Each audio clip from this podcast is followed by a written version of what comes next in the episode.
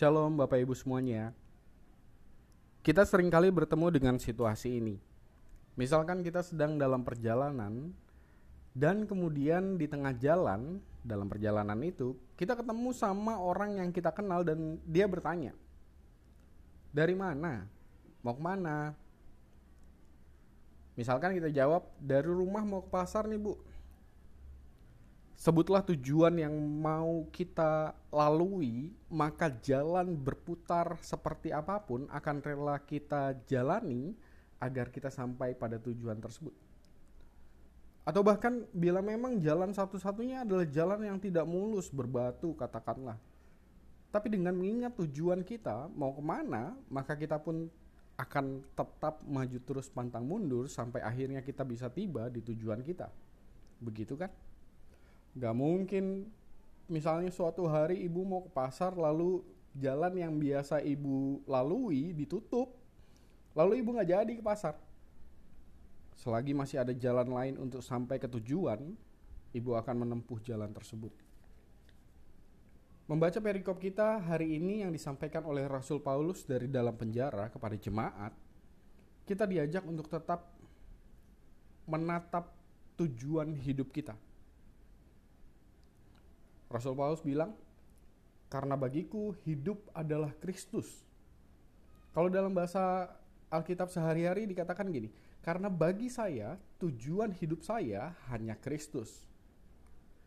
Nah, saya mau mengajak kita untuk merenungkan bukan dari saat kita dalam perjalanan menuju tujuan saja, tapi mari kita mengingat mulai dari awal garis start kita. Kalau Rasul Paulus, garis startnya adalah dia dulunya penganiaya jemaat. Itu dahulu sebelum Kristus meraih Rasul Paulus di Kisah Para Rasul. Tapi sejak Rasul Paulus berjumpa dengan Kristus, disitulah awal baru dan sebuah perjalanan sukacita di dalam Kristus.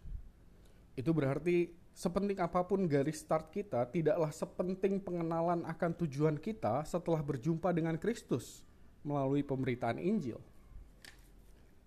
Kita mungkin pernah menjadi orang yang kasar, jahat, tidak setia, dan lain-lain. Ya, pernah. Akan tetapi sejak mengenal Kristus, Kristus telah mengubahkan kehidupan kita. Pengenalan akan Kristus mengubahkan perjalanan dan juga mengubahkan tujuan hidup kita. Sekarang mari kita bicara saat dalam perjalanan menuju tujuan. Ayat 28 dikatakan kan, "Dengan tiada digentarkan sedikit pun oleh lawanmu." Bagi Rasul Paulus, penjara yang dialaminya saat itu pasti merupakan simbol kegentaran bagi banyak orang yang justru bagi Rasul Paulus sendiri dia tidak gentar hadapi, karena Rasul Paulus tahu tujuan yang dia tuju memang akan menjalani hal itu.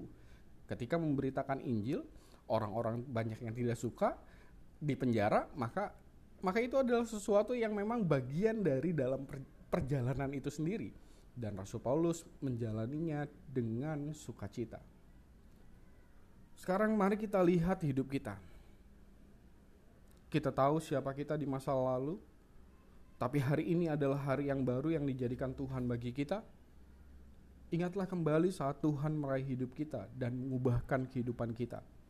Ingatlah kembali tujuan apa yang sedang kita tuju di dalam Tuhan di tengah kehidupan keluarga kita. Jalan berbatu, penuh onak dan duri yang kita tempuh bersama hari ini, terlebih dengan masa pandemi yang belum berakhir sekarang ini. Semoga itu semua tidak membuat kita kehilangan tujuan yang sedari dahulu mau kita tuju di dalam Kristus. Tuhan menolong, Tuhan menguatkan. Amin.